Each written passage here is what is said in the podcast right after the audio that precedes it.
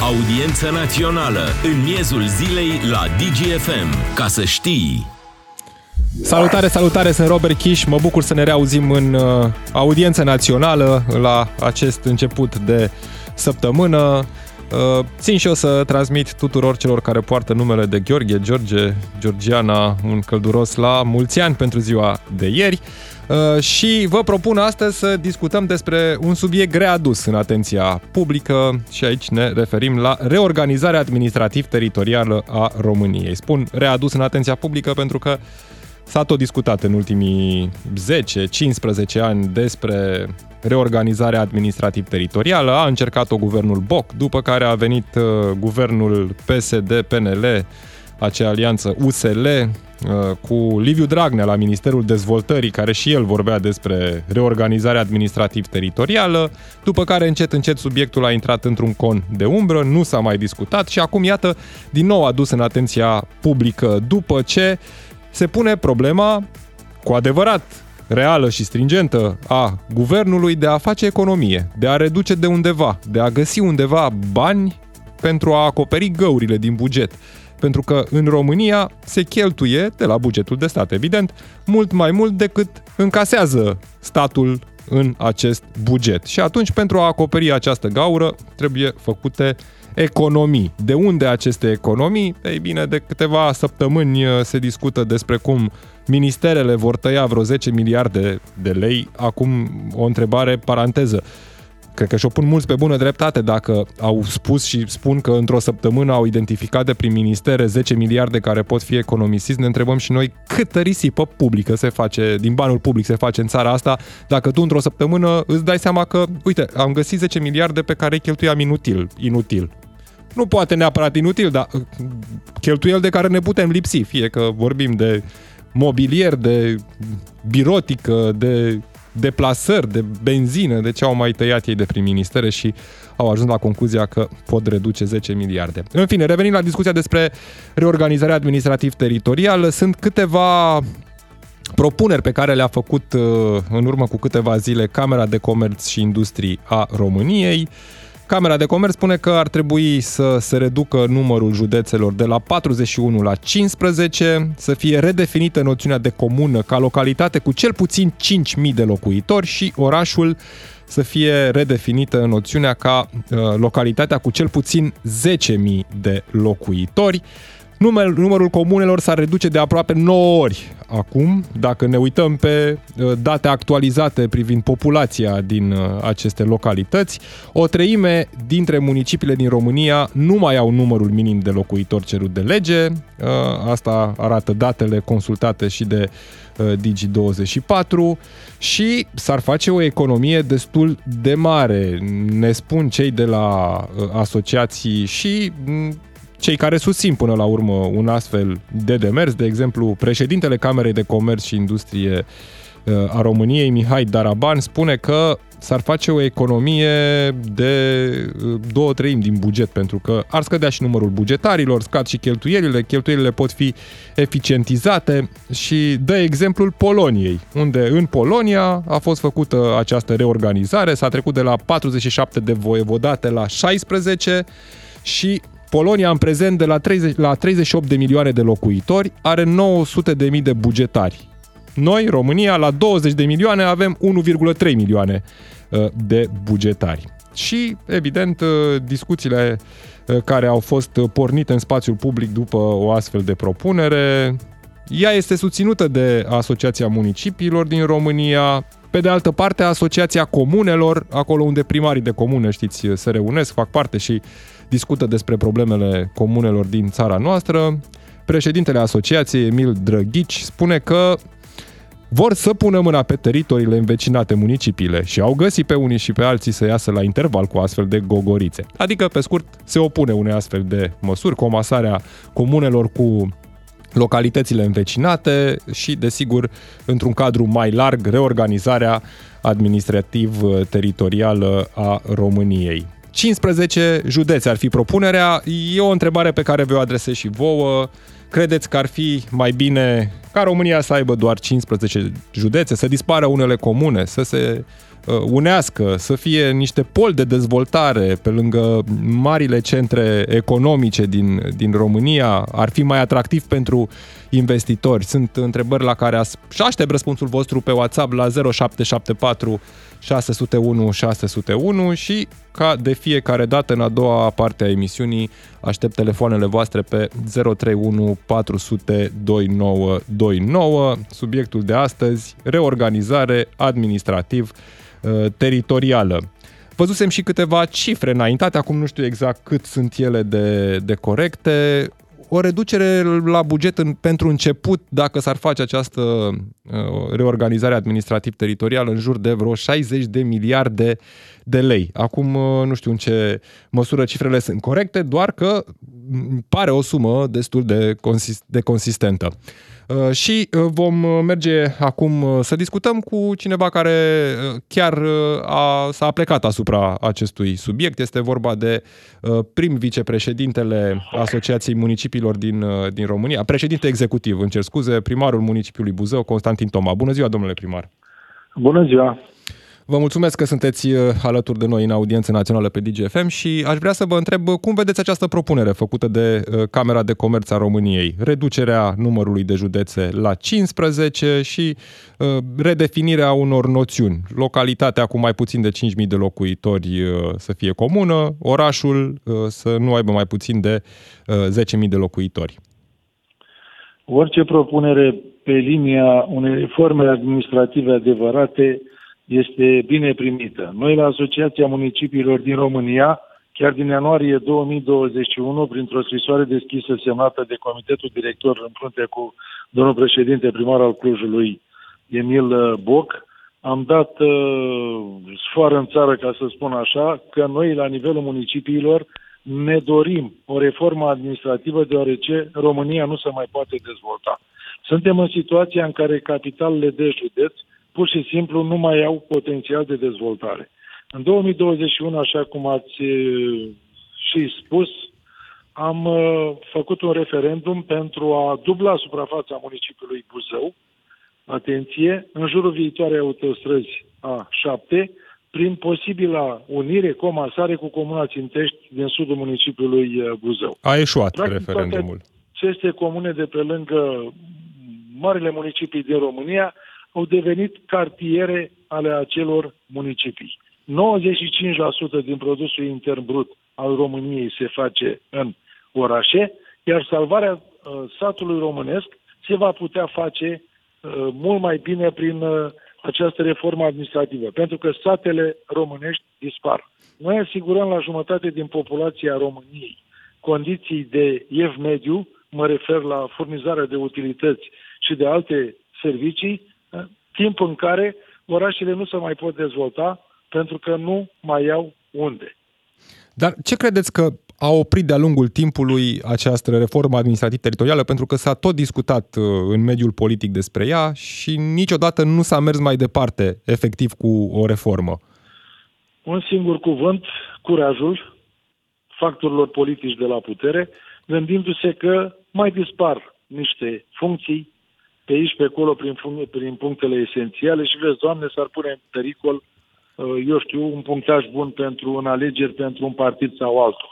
Deci interesul țării este să ne dezvoltăm, ne batem la cuțite, ca să spun așa, cu bulgarii pentru ultimul loc în Europa, în timp ce țări, hai să luăm exemplu Poloniei, care la nivelul anilor nouăzeci aveam cam același nivel de dezvoltare. Oamenii ăștia au înțeles că trebuie să, să ia o măsură drastică și au luat-o. De la patruzeci și trei de județe, cred, echivalent la ei se numesc voievodate, au ajuns la șaisprezece, iar în momentul ăsta, la o populație de vreo treizeci și nouă de milioane de locuitori, România, la ultimul recensământ, datele neoficiale de acum, avem nouăsprezece virgulă cinci milioane de locuitori, au cu patru sute de U A T-uri mai puțin decât România, în timp ce un U A T n-are mai jos de șaisprezece mii de locuitori. Deci propunerea făcută de Camera de Comerț, Industrie și Agricultura României prin domnul președinte Daraban este, cum să spun eu, mai, mai blândă, ca să spunem așa, mai soft. Deci sunt țări care au luat măsuri mult mai dure. În Danemarca, unde am fost anul trecut cu o delegație de doisprezece primari din România, au, ce să vă spun, de la vreo douăzeci și ceva de, de județe au ajuns la cinci și la nivel de, de U A T-uri nu mai este U A T-ul, deci au redus cu vreo două treimi și nu mai există U A T, unitate administrativă teritorială, sub cincizeci de mii de locuitori. Domnule Toma, v-aș întreba despre, a, despre referendumul despre, despre care ați vorbit și dumneavoastră. De ce da. până la urmă nu a fost un referendum de succes? Pentru că a ieșuat referendumul, Comuna Țintești a rămas Comuna Țintești, nu s-a lipit la municipiul Buzău. Ce a... să vă spun, a, a fost o chestie foarte interesantă. L-am avut ca partener în chestia asta pe ultimul primar care făcuseră treaba asta în România și care se numea și se numește încă Ilie Bolojan, dar nu mai e primar, este președintele Consiliului Județean la Bihor. Și pentru că aveam o problemă cu liberalii la Buzău care se opuneau vehement, l-am adus pe unul din reprezentanții lor de seamă și la vremea aia cel puțin unul dintre cei mai buni primari care i-a avut această țară și am fost cu, cu, și la dezbateri publice cu domnul Bolojan și în biserici și chiar am făcut o campanie adevărată. Țintești a fost de acord cu patruzeci și doi la sută, era vorba de prezență la vot.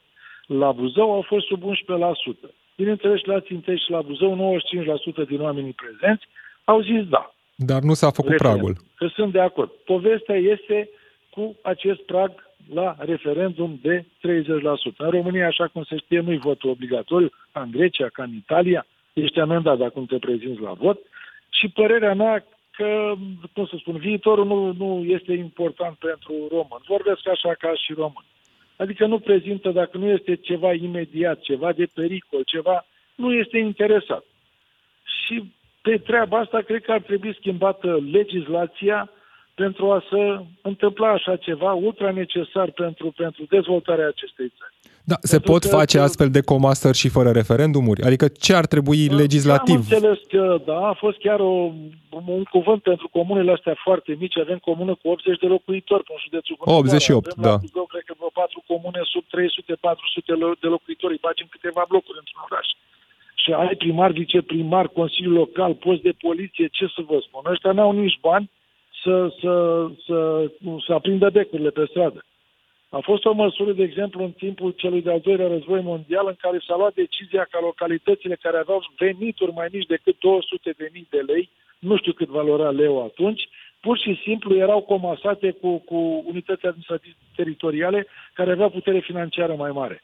Pentru că satele sunt părăsite deoarece nu mai au nicio șansă să se dezvolte. Și vor dispărea toate încet, încet, cu excepția acestor cartiere care sunt pe lângă orașe, care au devenit cartiere. Adică lumea vine și lucrează, deci municipiul Buzău înseamnă șaizeci și doi la sută din toți angajații din județul Buzău, atenție, municipiul Buzău, și șaptezeci și cinci la sută din produsul intern brut al județului Buzău se face municipiul Buzău. Iar eu n-am avut aici ca primar disponibile două bucăți de teren la câte trei mii de metri pătrați să pot, să, să, pot face două creșe pe bani europeni. Și am ratat acest proiect, cu toate că suntem fruntași la alte axe de finanțare. Nu am putut să, pentru două creșe, în condițiile în care doar patru la sută din copiii care se mai nasc la Buzău au acces într-o creșe. Pentru că nu avem bani suficient să dezvoltăm. Pentru că sunteți și președinte executiv al Asociației Municipiilor din România, asociația și colegii dumneavoastră sunt de acord, ne spuneți, cu această reformă administrativ-teritorială. Am avut unanimitate atunci când am propus colegilor această, că i-am informat, bineînțeles, și a fost de acord cu mine și am făcut guvernul atunci niște propuneri să, pentru a putea, eu știu, să nu mărim taxele și impozitele o perioadă în Comuna Țintești. Eu știu, primarul să devină viceprimar și așa mai departe, primarul de acolo. Bineînțeles că picând referendumul n-a mai fost nevoie. Pe de altă parte, însă, președintele Asociației Comunelor, Emil Drăghici, spune că municipiile sunt într-o prigoană de teritorii, vor să pună mâna pe teritoriile învecinate și au găsit pe unii și pe alții să iasă la interval cu astfel de gogorițe, cum ar fi, desigur, această reorganizare administrativ-teritorială. Așadar, Asociația Municipiilor susține, Asociația Comunelor se opune. Mai cumva de înțeles. Domnul Drăghici, îl consider un, un prieten, ne întâlnim deseori la, la diferite, eu știu, chestii oficiale sau mai puțin oficiale. Bineînțeles, și eu sunt copil de la țară, îmi iubesc satul în continuare, dar nu putem salva satul românesc, atenție, dacă nu se va face această reformă administrativă. În niciun caz să ai o comună de optzeci de locuitori sau de două sute de locuitori, de trei sute de locuitori. Este inacceptabil așa ceva. domnul Drăghici să dea soluția de unde să iau banii. Și atunci mai discutăm, pentru că nu este normal în momentul ăsta, cum să spun eu, să, să avem o asemenea fărâmițare care nu ajută pe nimeni, efectiv. Nu, nu, nu, oamenii ăia trăiesc în evul mediu de acolo, îi condamnă domnul Drăghici în continuare, dacă ar fi ascultat, să, să trăiască așa ca... ca da, spuneți că aceste lucruri s-ar schimba pentru oamenii de la sat dacă s-ar face această reformă administrativă teritorială și comasarea unor localități? În ce sens s-ar schimba? Sau care sunt... De exemplu, n-are utilități. În doi trei ani de zile, cu două trei milioane, patru milioane de euro, care pentru municipiul Buzău nu este o sumă așa de importantă, am fi reușit să creăm condiții de oraș acolo. Deci este posibil așa ceva. Plus mai este o treabă. Vedeți, dumneavoastră, Uniunea Europeană, Comisia Europeană, finanțează urbanizarea. Nu vedeți tot programul ăsta, Angel Salini s-a băgat tot pentru salvarea statului românesc. A mai băgat Dragnea, dacă vă amintiți, încă opt miliarde de euro, tot în sate, dar fără efecte. Lumea pleacă în continuare de acolo. Și așa avem o criză cu toții, că avem cinci șase milioane de români afară. Dacă nu ne vom concentra și să, să facem localitățile noastre, cum să spună, bune pentru locuit, să nu mai trebuiască să se pleci să-ți cauți viitorul în altă parte. Ne, ne rămân doar bătrânii în România și tinerii ne pleacă cu toți, mai ales cei de valoare. Mai sunt și tineri care se mută de la oraș la, la sat. Chiar am văzut multe cazuri recente. Bine, nu știu în ce măsură în anumite, se mută în anumite localități care nu au un minim necesar de trai decent. Niciun de... caz, se mută tot acolo unde sunt condiții, dar locul de muncă este tot în oraș. Da, până la urmă și cei care administrează astfel de localități mici, fie că vorbim de comune sau de satul românesc, ar fi putut să facă în anii de mandate pe care i-au avut lucruri mai bune pentru cetățenii. Așa am crezut și eu, vin din zona de, de business, am fost în producție foarte mulți ani, am venit ca primar aici, primul mandat în două mii șaisprezece. Este o problemă de bani. Deci sunt foarte, foarte, foarte puțini bani. Deci la o comună, vă dați seama, ăștia doar strâng niște bănuți să-și plătească salariile, sunt datori vânduți, cred că șaptezeci la sută, optzeci la sută au veniturile mult mai mici decât cheltuielile și stau permanent cu, cu, cu mâna întinsă la Consiliul Județean și până la urmă la Guvern. Deci despre asta vorbim. Ei nu au bani de dezvoltare. Nu au niciun ban de dezvoltare. Ei, ei când s-a mai dezvoltat ceva într-o comună, s-a dezvoltat că a avut o relație mai bună cu conducerea politică, cu conducerea administrativă și i-a dat un ban în plus față de, de colegul lui. Sau sunt mulți primari care au mai făcut treaba asta, dar nu foarte mulți, au putut accesa fonduri europene sau altfel de fonduri, norvegiene și de altă natură, nu românești. Credeți, credeți că s-ar face și o economie substanțială la bugetul de stat, pentru că vedem în aceste zile guvernul caută bani să acopere găurile din, din buget. S-ar rezolva problema astfel încât poate să se și creeze un cadru investițional? Cu siguranță, vă, vă, vă dați seama, noi plătim pe, pe, pe salarii și pe pensii ceva la optzeci la sută din, din tot bugetul ăsta amărât care îl strângem an de an la, la nivelul României. Deci, evident, scăzând numărul de funcționari, va, se va îmbunătăți și calitatea, eu știu, se va îmbunătăți în sensul că se reduc cheltuielile și cu siguranță vor crește veniturile. Și ce am reținut și foarte am urmărit câteva dezbateri în care a fost implicată și, și Camera de Comerț a României, e problema, se creează condiții pentru business mult mai bune. Iar dacă economia funcționează, funcționează tot. Despre asta vorbim. Oamenii ăștia din mediul de afaceri, și românești și străini, au constatat că această administrație, din acest, această lipsă de, de, de reformă administrativă, de fapt a blocat țara. Discuțiile, bănuiesc că au fost, cred, și cu liderii politici ai coaliției de guvernare, cei care până la urmă au decizia politică de a face astfel de reforme. Care este răspunsul de la centru pentru cei care cer o reformă administrativ-teritorială? Acum vă spun așa, pe, pe, pe surse, dar și dis- discuții pe care le-am avut la, la cele mai înalte nivele. Este evident că până în două mii douăzeci și patru nu se poate întâmpla mare lucru. Eventual să facă o comasare la localitățile astea foarte, foarte mici. Cu referendumuri, altfel nu cred că, nu? Sau... comasare, dar părerea, e o părere personală. Numai din două mii douăzeci și patru, deci după alegerile din două mii douăzeci și patru, atâtea rânduri de alegeri, atunci cred că se va lua indiferent cine va fi la putere. Pentru că am văzut în ultimul timp, și nu vă supărați pe mine, presa în ultimul timp s-a trezit foarte puternic așa și mă bucur pentru treaba asta. Pentru că încet, încet se schimbă, se schimbă cum să spun, opinia publică care merge spre despre această schimbare ultra necesară, pentru că este necesară. Presa are un, un rol extraordinar în povestea asta.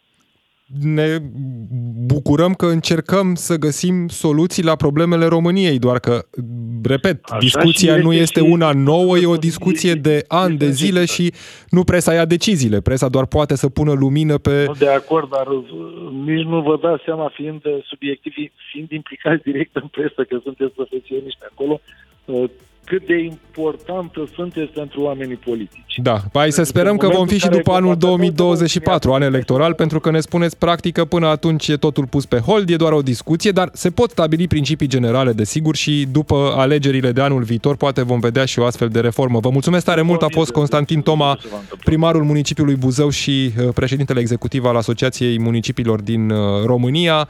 Imediat la D G F M urmează știri, noi ne reauzim pe zero șapte șapte patru șase zero unu șase zero unu, unde aștept mesajele voastre la întrebarea de astăzi. Ar trebui făcută o astfel de reorganizare administrativ-teritorială? Mai puține județe, cincisprezece județe. Cum vi se pare propunerea? Și la numărul de telefon zero trei unu patru zero zero doi nouă doi nouă. Ne reauzim imediat. Audiență națională la D G F M. În miezul zilei, cu tine și cu cei care dau greutate evenimentelor. Ca să știi... Am revenit în audiență națională. Discutăm astăzi despre reorganizarea administrativ-teritorială a României, regionalizare, comasarea unor localități, reducerea numărului de județe. Sunt propuneri pe care le-a făcut Camera de Comerț și Industrie a României, discutate și la nivelul autorităților locale.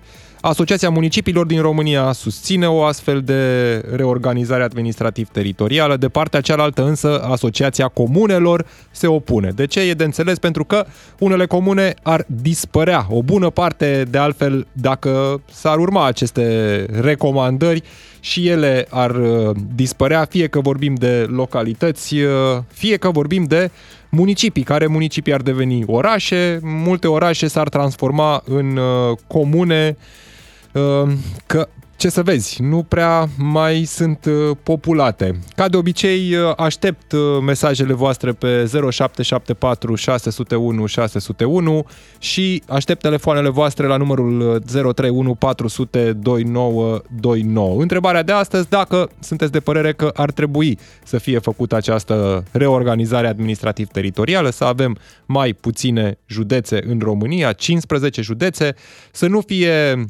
localități, orașe, care să aibă mai puțin de zece mii de locuitori, iar comunele să fie definite ca localități cu cel puțin cinci mii de locuitori. Restul, desigur, ar trebui să se comaseze și atunci am vorbit și de o administrație mai suplă, administrație locală, pentru că, știți bine, sunt sate, comune, unde la optzeci și opt de locuitori, e exemplul cu cei mai puțini locuitori dintr-o comună, sunt mulți angajați în primărie, pentru că e o primărie cu tot aparatul aferent. Primar, viceprimar, secretar, consiliu local și așa mai departe. Dacă s-ar merge pe această propunere, ne spune, ne spun cei care s-au uitat peste cifre. Sunt în România o sută doi municipii, treizeci și șase dintre ele nu mai au nici măcar douăzeci și cinci de mii de locuitori, condiția minimă pentru acest rang. Dacă s-ar face, de exemplu, această reformă administrativ-teritorială, așa cum o propune Camera de Comerț, treizeci și opt de orașe ar deveni sate. Aștept, vă spuneam, mesajele voastre, o să mă și uit peste ele. Ne-a scris cineva dintr-o comună din Arad. Bună ziua, locuiesc într-o comună arădeană care este formată din patru sate și are un număr total de trei sute patruzeci de locuitori. Consider că toate cheltuielile cu aparatul administrativ, primar, viceprimar, secretar, agent agricol, casier, contabil, bibliotecar, tractorist, post poliție, învățătoare, educatoare, că sunt total inutile, plus că acest primar nu mai supune bugetul local la cheltuieli exagerate prin faptul că învățământul se desfășoară în două clădiri situate pe două străzi diferite. Deoarece nu sunt suficienți copii în comună, pentru a avea sistem de învățământ s-a recurs la înscrierea copiilor din familii defavorizate din orașul învecinat. Pentru ce această risipă de bani, sunt perfect de acord cu comasarea județelor și a comunelor.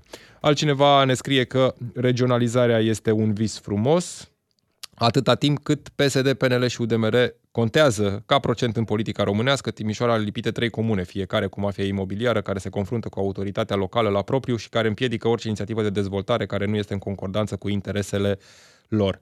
Altcineva ne spune că m- un, nu se va face nimic tocmai pentru că e un lucru bun. E părerea lui Iulian din Râmnicu Vâlcea. Salutare, Iulian.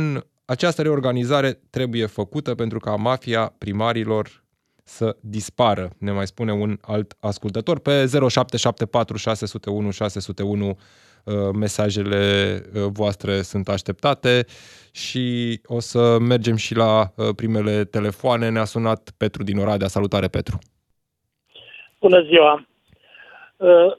Îmi pare bine pentru că se dezbate o asemenea emisiune, dar să știți, până nu vine nimic concret de la Uniunea Europeană care să restricționeze cheltuielile, în România nu se va face, că politicul are putere, mai ales în comune. De ce să opun primarii din comună? De ce credeți?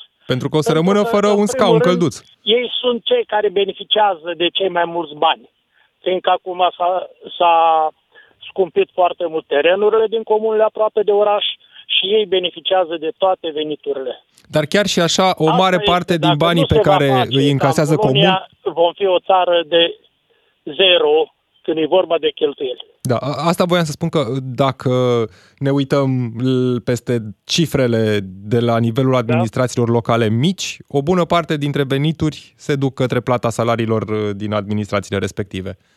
Acolo e problema, țin unul de altul. De ce a vrut, credeți dumneavoastră, Ilie Bolojan? Prima dată să facă referendum cu Sân Martinu, după aia a făcut cu Oșorei, după aia a făcut cu Sânt Andreiu.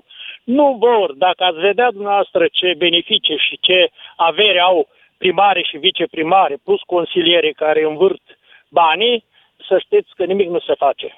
Întâi un control total, dacă se poate face la asemenea cazuri, și după aia o să vedeți că ar să dea corectitudine. Așa ei se vor lupta până în pânzele albe și nu vor mai nu vor mai rezolva nimic în România. Mulțumesc, mulțumesc tare mult, Petru. Sănătate, și numai bine. Aici nu avem cum să ne uităm, pentru că până la urmă decizia este una care va fi una politică, nu se poate lua altfel decizia reorganizării administrativ-teritoriale și, evident, politicul, adică partidele care conduc și care ar putea să o facă, pentru că au o majoritate în Parlament. Știți că ni s-a tot spus ce nevoie avem de o majoritate solidă în Parlamentul României. Ei bine, o au. Dar aceste partide au în același timp nevoie și de primarii care poate nu ar mai fi primari a doua zi după ce s-ar face o astfel de reformă administrativ-teritorială și, evident, depind și cei de la București de voturile pe care le aduc acești primari. Ne scrie cineva că această reorganizare trebuia făcută din nouăsprezece nouăzeci. Avem cel mai mare număr de lucrători în administrație, cel mai mul- cei mai mulți parlamentari și cei mai mulți speciali.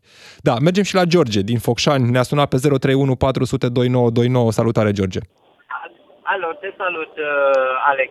Robert, Vreau astăzi Alex sing- vine mâine. Da. Ro- Robert!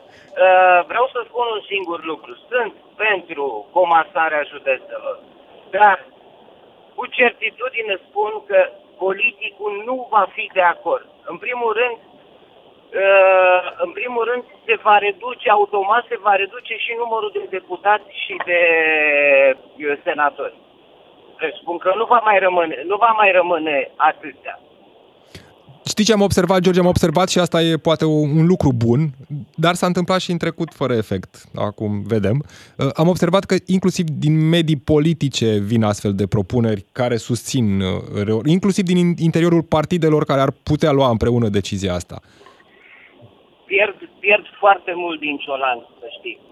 Iar ei n-au fost de acord cu referendumul făcut la acea vreme de, la acea vreme de Băsescu cu, cu reducerea numărului reducerea de parlamentari. De, da. de parlamentari. Acum, dacă se comasează, automat numărul de parlamentari va scădea și va scădea destul de, de mult. Oricum, noi, în administrația publică locală, în comparație cu vecinii noștri polonezi, care sunt cu mult peste noi ca populație, iar uh, aparatul lor uh, bugetar, administrativ, da, da, bugetar. administrativ este la jumătate, la jumătate față de al nostru, deși populația este mult, mult peste noi. Nu neapărat la jumătate, dar diferența e una semnificativă. Adică Polonia, ne uităm de multe ori pentru că suntem cumva comparabili, deși la momentul acesta Polonia s-a dus puțin mai mult în față față de România. Polonia, de exemplu, la treizeci și opt de milioane de locuitori are nouă sute de mii de bugetari. Noi la douăzeci de milioane avem unu virgulă trei milioane. Adică cu vreo patru sute de mii de bugetari mai mult. Păi... Mulți dintre ei, mulți dintre ei plimbă o hârtie dintr-un birou în altul. Nu fac altceva. Aici ar trebui să intervină și acea digitalizare de care ne tot agățăm și sperăm că o să o vedem și noi prin instituțiile publice nici din România. Polonia, nici în Polonia digitalizarea nu este wow. Am fost acolo și știu foarte bine. Nici în Polonia digitalizarea nu este mult peste, este mult peste noi. Nu. Și în schimb, dar în schimb, oamenii de acolo își fac treabă. La noi, de exemplu, în primărie, dimineața se vine, ai să-i vezi pe toți la ora opt, la ora opt dimineața în fața primăriei cu cănile de cafea, cu țigările în bot, până pe la vreo nouă.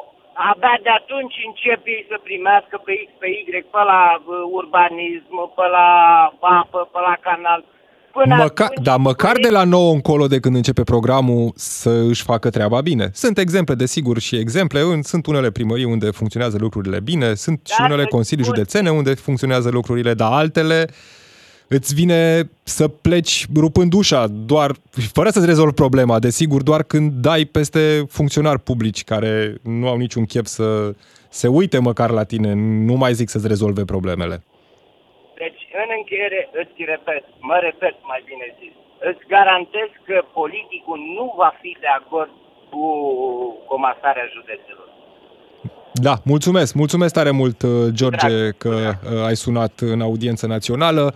Vă reamintesc, zero trei unu patru zero zero doi nouă doi nouă, numărul de telefon unde aștept părerile voastre la întrebarea de astăzi. Dacă sunteți de părere că ar trebui reduse județele, numărul de județe să fie redus la cincisprezece, de la patruzeci și trei, și dacă sunteți de părere că ar trebui unele localități, de exemplu, mă refer aici, desigur, la acele comune cu un număr foarte mic de locuitori, să fie comasate, astfel încât să avem și o administrație mai suplă, că tot auzim acest cuvânt, și mai eficientă, pentru că despre asta ar fi vorba, administrația locală să fie și eficientă. Mă uit și peste mesaje, e necesară, dar neamurile conducerii comunelor nu or să fie de acord, sau domnii de la U D M R credeți că renunță la găina cu ouăle de aur? Aici aș completa eu, U D M R, P N L, P S D, P M P, ce partide mai au primari, pentru că e vorba despre primari care unii dintre ei ar putea rămâne fără funcții și în același timp liderii partidelor depind de primarii respectiv pentru voturi, mai ales într-un an electoral. De asta și ni se spune că nu prea avem șanse să vedem o astfel de reformă administrativ-teritorială până după alegerile de anul viitor. Locuiesc într-o comună cu vreo două mii cinci sute de locuitori. Comuna vecină cu care ne putem uni are trei mii cinci sute de locuitori. Marea problemă ar fi că în comuna vecină nu se face nimic, sărăcie lucie. O comună care se gospodărește foarte bine se va desfința și vom aparține de o comună care nu se gospodărește deloc. Da, uite, o problemă ridicată de un ascultător în legătură cu această posibilă comasare. Ce faci dacă comuna ta e una care se învârte după soare și cealaltă e una care nu are canalizare? Uite, și uh, uh, rimează. Da, poate face așa o medie. Se face media și dă, dă bine. Dar uh, poate buna practică dintr-una dintre aceste comune, cea care arată mai bine, se poate transfera și la nivelul celelalte localități și uh, lucrurile să arate și mai bine. Salutare, ne scrie altcineva, nu aveți voi idee cum arată mafia din localitățile astea mici. Au totul sub control. Da, de multe ori, din păcate, avem de-a face chiar noi cu această mafie. Da, mergem repede și la ascultătorii care ne-au sunat pe zero trei unu patru zero zero doi nouă doi nouă. Ioan din Timiș, salutare Ioan! Da, Ioan nu a mai stat pe fir, mergem la Arad, la domnul Falcă, e chiar domnul primar? Da, bună ziua, Falcă la telefon, fostul primar al municipiului Arad. Da, bună ziua, domnule primar, actual europarlamentar. Vă rog, mă bucur că ați sunat în Audiență Națională pe D G F M. Cu drag. Vreau să știți că în două mii unsprezece am scris o carte, Societate Vie, și am făcut analiza administrației locale. optzeci și doi la sută din comunele din România nu pot să-și plătească din veniturile proprii angajați. Adică nici măcar plata salariilor nu se poate face din veniturile proprii. Corect. Dar de asta... În programul... Vă rog. De aceea, în Programul Național de Redresare și Reziliență este trecut un capitol de reforma administrației locale, care înseamnă și reforma și reorganizarea administrativă. Deci România va fi obligată într-un timp destul de scurt să facă legislație care se va aplica în două mii opt, două mii douăzeci și opt. Adică ne spuneți că nu avem cum să scăpăm de o reformă administrativ-teritorială, oricât s-ar opune poate Corect. Politicul, până în două mii douăzeci și opt? Corect. Da, ea trebuie realizată ori în două mii douăzeci și patru, toamna, ori în două mii douăzeci și cinci, primăvara, cu aplicare două mii douăzeci și opt, și atunci vom lua o anumită tranșă de bani care înseamnă trei miliarde de euro. Perfect. Măcar așa cu uh, sabia lui Damocles deasupra capului, nu? Cu P N R R-ul ăsta despre care tot vorbim și cu jaloanele pe care ba le îndeplinim, ba nu le îndeplinim, uh, să facem această reformă administrativ-teritorială. Dar cum ar arăta este din punctul dumneavoastră România, de vedere? Pentru că este obligatorie pentru, pentru România, pentru că în acest moment, când ne uităm în bugetul de stat, peste treizeci și cinci la sută din uh, venituri merg spre salarizarea bugetară. Mai adăugăm un procent de treizeci și opt la sută pentru pensii și, de fapt, din două cheltuieli avem în acest moment peste șaptezeci la sută din buget. Dacă începem să calculăm și funcționarea statului, ne dăm seama că noi ne dezvoltăm doar pe banii europeni și inflația ca și uh, deficitul pe care îl avem înseamnă că ne împrumutăm pentru a funcționa un stat și nu pentru a ne dezvolta. Ne puteți spune din punctul dumneavoastră de vedere cum ar arăta această reorganizare administrativ-teritorială sau cum ar trebui să arate ca să luăm banii din P N R R? În cartea din două mii unsprezece am scris despre modelul polonez. Am văzut, am auzit că cineva a și vorbit de modelul polonez. În două mii șapte Danemarca și-a făcut reorganizarea administrativă. Ultimii care și-au făcut reorganizarea administrativă sunt estonienii. Deci avem astfel de modele, modele care vin în legătură directă cu și cu primarii, adică și ei vor primi un bonus dacă reușesc să facă de bunăvoie în prima etapă această reorganizare administrativă și aceste modele pot fi prezentate, pot fi puse în dezbaterea publică și, evident, apoi, prin asumare politică, să fie implementate. Presupune comasarea unor localități, dar presupune și reducerea numărului de județe și dezvoltarea unor poli, centri de dezvoltare? Uh, presupune ca uh, în jurul orașelor localitățile periurbane să intre în interiorul orașelor, pentru că România are un deficit de urbanizare, așa ar crește urbanizarea și așa am avea o dezvoltare corectă a zonei urbane, zone comerciale, zonele industriale, apoi comasări, funcție de, de, de zona în care se află localitățile. Una este la câmpie și una este la munte, deci sunt indicatori diferiți pentru astfel de comasări și evident că la un moment dat regionalizarea ar trebui să vină la pachet pentru a avea componenta de dezvoltare economică. Puțină lume știe că România este singura țară care la nivel de agricultură singurul, singura instituție politico-administrativă este ministerul. Administrația locală nu are nicio atribuțiune, administrația județeană nu are nicio atribuțiune și doar ministerul se ocupă de toată agricultura din România. Și de aceea suntem unde suntem pe acest domeniu, pentru că nu există o preocupare la bază, acolo unde ar trebui să fie, unde trebuie să-i sprijin pe agricultori, unde trebuie să ajuți desfacerea mărfurilor, da. Dar neavând astfel de atribuțiuni, lucrul nu funcționează. Mulțumesc, mulțumesc tare mult, Gheorghe Falcă, europarlamentar P N L și uh, fost primar al uh, municipiului Arad uh, în Audiență Națională pe D G F M.